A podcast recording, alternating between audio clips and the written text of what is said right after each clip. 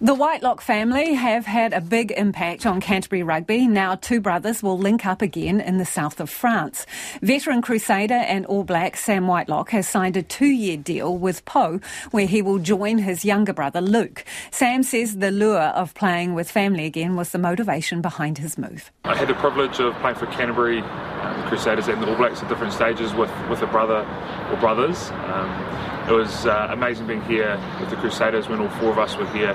Um, there was always the drive of being better, but then there was that family dynamics chucked in. So if you're getting a bit grumpy with a, an older brother, there was a family nickname come out, and some of the players like, what's going on? But um, the older brother knew what was going on. And we're joined now by sports reporter Felicity Reid. So, Felicity, the lure there is not the red wine, fine cheese and croissants. It's not going to be the first time Sam Whitelock has played for an overseas club. Is France where he plans to end his career? Well, maybe he's had a taste of that sushi, because it was the brief stint in Japan where he played for the Panasonic Wild Knights, but he was only had five appearances for that club in twenty twenty before he was back here playing for the Crusaders. So I think that first overseas experience maybe showed him that not everything goes to plan, but with a two-year deal in France, I'm sure he's hoping that this time will be a little bit different, and especially as we've heard there that Luke will be there, who Luke has actually been there since twenty nineteen, so he'll be acting as uh, Sam's translator for a while there as well. But Sam also, in today's announcement, highlighted that there's lots of different options in front of rugby players now. They can go to Europe, Japan, and he also pointed to the emerging American competitions. So it might not be that his final stop is actually in France, but he does say he doesn't know how much longer he can keep playing. He does want to be playing good rugby, and in his words, I don't want to be one of those old grumpy guys hanging on. But he did actually bring up John Arfor, who we mentioned yesterday, that thirty-nine-year-old front rower who was called into the Crusaders last week. I have to say, I didn't actually hear Sam completely rule out a return to the Crusaders. I mean, it's a franchise where he's actually the second most capped player, and he's just narrowly missed out on uh, beating Wyatt Crockett's uh, record there. So even though this appears to be his last Super Rugby season, if the Crusaders get into another injury crisis in a few years, maybe he'll expect a phone call. On to netball now. Oh, no, this is interesting. So it's two Auckland teams battling for supremacy in netball's domestic trophy, which is on the line on Sunday.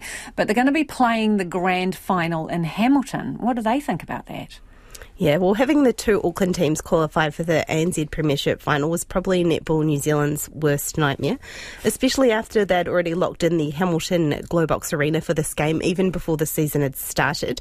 So Mystics captain Sulu Lou Fitzpatrick, she did admit to me that she was a bit perplexed by the situation. She says the preference would definitely have been to have the Mystics have home court advantage for the final, and as they were the minor premiers, so they finished with, at the top of the table at the end of the regular season, that would normally give you the right to host this um, grand final. And she'd said, like, the last time the Mystics hosted the final was back in twenty twenty-one at Spark Arena, and they actually set a record crowd for a domestic game, so that was five thousand people there for that, and they lifted the trophy. So you can kind of see why she was wanting to be playing in Auckland. But it's actually the opposition, the Stars, who might have a bit more to be upset about. The Stars only locked in their finals berths Um, with a win in a close elimination final on Sunday, which has actually left Stars fans struggling to get tickets after, we assume, the Mystics fans have actually snapped them up. So Stars coach Kitty Wills told me that playing in Hamilton doesn't faze the team. It's only a short drive down the motorway. They've had a bit of success there. But she has taken a swipe at the way that the ticketing for this final was actually done. She says, especially in a neutral venue, tickets should only go on sale when both finalists are known, so that both sets of fans have that equal opportunity to pick up tickets. And with Glowbox Arena, I understand it can fit around four thousand people in for a netball game. So Will says at that you would expect most of their fans should have been able to get tickets. Some of their, uh, like, their families have got tickets, and some of their, like, members have got tickets. But she says it's those other people that really want to get down and support them haven't actually had the opportunity to do so. Thanks for that, Felicity. That's our sports reporter, Felicity Reid, there.